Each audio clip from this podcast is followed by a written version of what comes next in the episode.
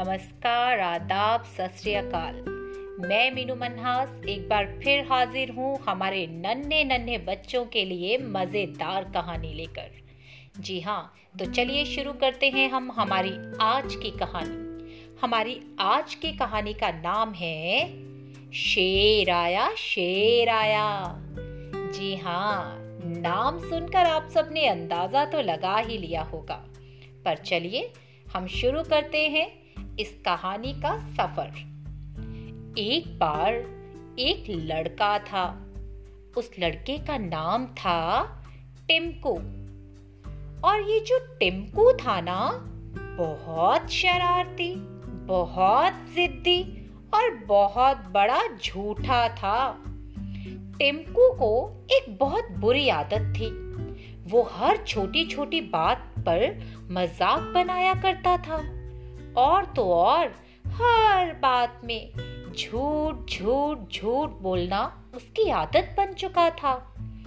उसकी इसी आदत से परेशान होकर गाँव के सभी बड़ों ने फैसला किया, क्यों ना इस टिमकू को जिम्मेदारियों में डाला जाए? क्यों ना इस टिमकू को कुछ काम करने को दिया जाए? अगर टिम्कू काम करने में व्यस्त रहेगा तो टिंकू का ध्यान बुरी आदतों से शायद हट जाए। जी हाँ यही सोचकर गाँव के बड़ों ने टिम्कू को बकरियाँ और गाय चराने का काम दिया। आप सभी तो जानते ही होंगे कि बकरियाँ और गायें जो होती हैं, उन्हें चराने के लिए उन्हें दूर कहीं जंगल में या फिर दूर कहीं खेतों में ले जाया जाता है, क्योंकि वहाँ हरी हरी घास होती है और जानवरों का चारा जो होता है, वो उन खेतों से या जंगल से उन्हें भरपूर मिल जाता है। अब टिंकू रोज गायों और बकरियों को लेकर उन्हें चराने के लिए दूर कहीं जंगल में चला जाता था। पर अब टिंकू रहा शरारती, शैतान और झूठा लड़का। बुरी आदतों में फंसा हुआ बच्चा। अब टिम्कू ने सोचा, किस तरीके से इस काम से पीछा छुड़ाया जाए? क्योंकि टिम्कू जो था ना, वो काम तो करना ही नहीं चाहता था। पूरा दिन केवल वो समय बर्बाद करने में लगा रहता था। टिंकू ने सोचा, क्या करूँ क्या करूँ, कुछ तो सोचना पड़ेगा। इतने में टिंकू ने दिमाग लगाया और सोचा क्यों ना मैं एक ऐसी चाल खेलूं? क्यों ना मैं कोई ऐसा झूठ बोल दूँ कि गाँव के लोग परेशान होकर खुद ब खुद मुझसे ये काम वापस ले ले? टिम्कू ने क्या किया? गायों और बकरियों को लेकर दूर जंगल में चला गया और वहाँ से ज़ोर ज़ोर से चिल्लाने लगा, बचाओ बचाओ, शेर मुझे खा जाएगा। कोई मेरी मदद करो, बचाओ, कोई मेरी मदद करो। उसका शोर सुनकर गाँव वाले डर गए। गाँव वालों को लगा शायद टिम्को किसी मुसीबत में है।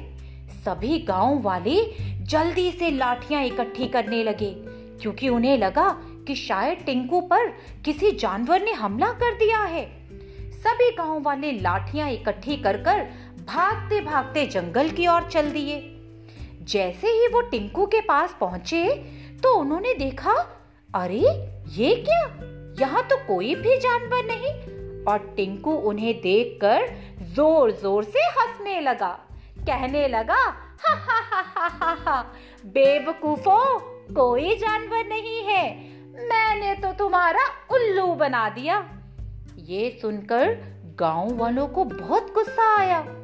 क्योंकि वो सभी अपने अपने काम में व्यस्त थे। लेकिन टिंकू की जान बचाने के लिए टिंकू का शोर सुनकर वे अपना काम छोड़कर टिंकू की मदद करने के लिए चले गए। इतने में क्या हुआ? सभी गाँव वाले वहाँ से वापस चले गए और उन्होंने कहा, अगली बार हम इसकी मदद के लिए कभी नहीं जाएँगे। अब दूसरा दिन आया। दूसरे दिन फिर टिंकू को गाय और बकरियाँ चराने के लिए जाना पड़ा। अब टिंकू ने सोचा, आज मैं क्या ऐसा करूँ कि गाँव वाले मुझसे परेशान होकर मुझसे ये काम छुड़वा दे। मुझे कोई काम ना करना पड़े। टिंकू ने सोचा, क्यों ना? आज मैं और ज़ोर ज़ोर से चिल्लाऊं। अब टिंकू ने क्या किया? टिंकू और ज़ोर ज़ोर से चिल्लाने लगा, बचाओ बचाओ, मैं झूठ नहीं कह रहा। आज सच में शेर आ गया है। ये बहुत बड़ा शेर है। कोई मेरी मदद करो। उसका शोर सुनकर सब गाँव वालों ने सोचा, कहीं आज सच में शेर तो नहीं आ गया। सब गाँव वालों ने फटाफट अपनी लाठियाँ उठाई और फिर भाग पड़े टिंकू की तरफ़। जैसे ही सब टिंकू के पास पहुँचे, उन्होंने देखा, अरे, ये क्या? आज फिर कोई शेर नहीं है। और टिंकू और ज़ोर से हंसने लग गया। कहने लगा अरे बेवकूफो, क्या तुम रोज रोज बेवकूफ़ बन जाते हो? रोज मैं तुम्हारा उल्लू बना देता हूँ। कोई शेर नहीं है। मैं किसी शेर से नहीं डरता हूँ। मैंने तो तुम्हारा उल्लू बनाया है। इस बार गाँव के सभी लोगों को टिंकू पर वाकई बहुत गुस्सा आ गया और वो सभी चुपचाप वहाँ से वापस चले गए। अगले दिन फिर उसी तरह टिंकू गायों और बकरियों को लेकर चराने चला गया। और अगले दिन क्या हुआ? टिंकू बैठकर आराम कर रहा था।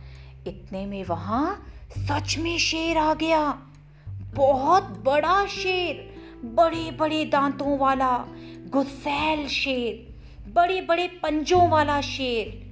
और वो शेर टिंकू की तरफ़ बढ़ने लगा। धपक धपक धपक टिंकू की तो जान हथेली पर आ गई। टिंकू ने सोचा, अब क्या करूँ? शेर तो मुझे खा जाएगा। अब खुद को कैसे बचाऊं?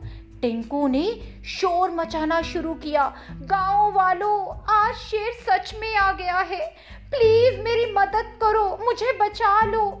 बड़े बड़े दांतों वाला शेर आ गया है। ये मुझे खा जाएगा। मैं दोबारा कभी झूठ नहीं बोलूँगा। प्लीज़ मेरी मदद करो। लेकिन गाँव वालों ने उसका शोर सुना और अनदेखा कर दिया, अनसुना कर दिया। गाँव वालों ने एक दूसरे से कहा, अरे, ये तो है ही एक नंबर का झूठा। ये तो है ही एक नंबर का चालाक लड़का। हमें बेवकूफ़ बनाता है, हमारा उल्लू बनाता है, आज कोई इसकी बातों में नहीं आएगा। हम सबको पता है, ये झूठ बोल रहा है, कोई शेर नहीं है। चलो भाई, अपना अपना काम करो। और यही सोचकर कोई गाँव वाला टिंकू की मदद के लिए नहीं गया। सब गाँव वाले वापस अपने अपने कामों में लग गए। और नतीजा? नतीजा क्या हुआ? टिंकू को भूखा शेर खा गया। पर आप ही सोचिए बच्चों, अगर टिम्कू ने गाँव वालों का बार बार मज़ाक न बनाया होता, अगर टिम्कू ने बार बार झूठ ना बोला होता तो क्या आज टिम्कू ज़िंदा होता? जी हाँ बिल्कुल। अगर टिमकू ने गाँव वालों से बार बार झूठ न बोला होता तो गाँव वाले उसकी बात का भरोसा करते। उसकी एक चीख पर गाँव वाले दौड़े चले जाते उसकी मदद के लिए। लेकिन टिम्कू ने बार बार गाँव वालों से झूठ बोलकर खुद पर से सबका भरोसा उठा लिया था। अब इस कहानी से हमने क्या सीखा? इस कहानी से हमने ये सीखा बच्चों कि चाहे कुछ भी हो जाए हमें कभी झूठ नहीं बोलना चाहिए। किसी भी परिस्थिति में झूठ का सहारा नहीं लेना है। हमें हमेशा सच बोलना है। तो मेरे प्यारे बच्चों, आप ये कहानी सुनिए। मैं एक बार फिर एक नई कहानी लेकर आपके पास प्रस्तुत हो जाऊँगी। तब तक के लिए goodbye, good night, bye bye. Thank you. thank you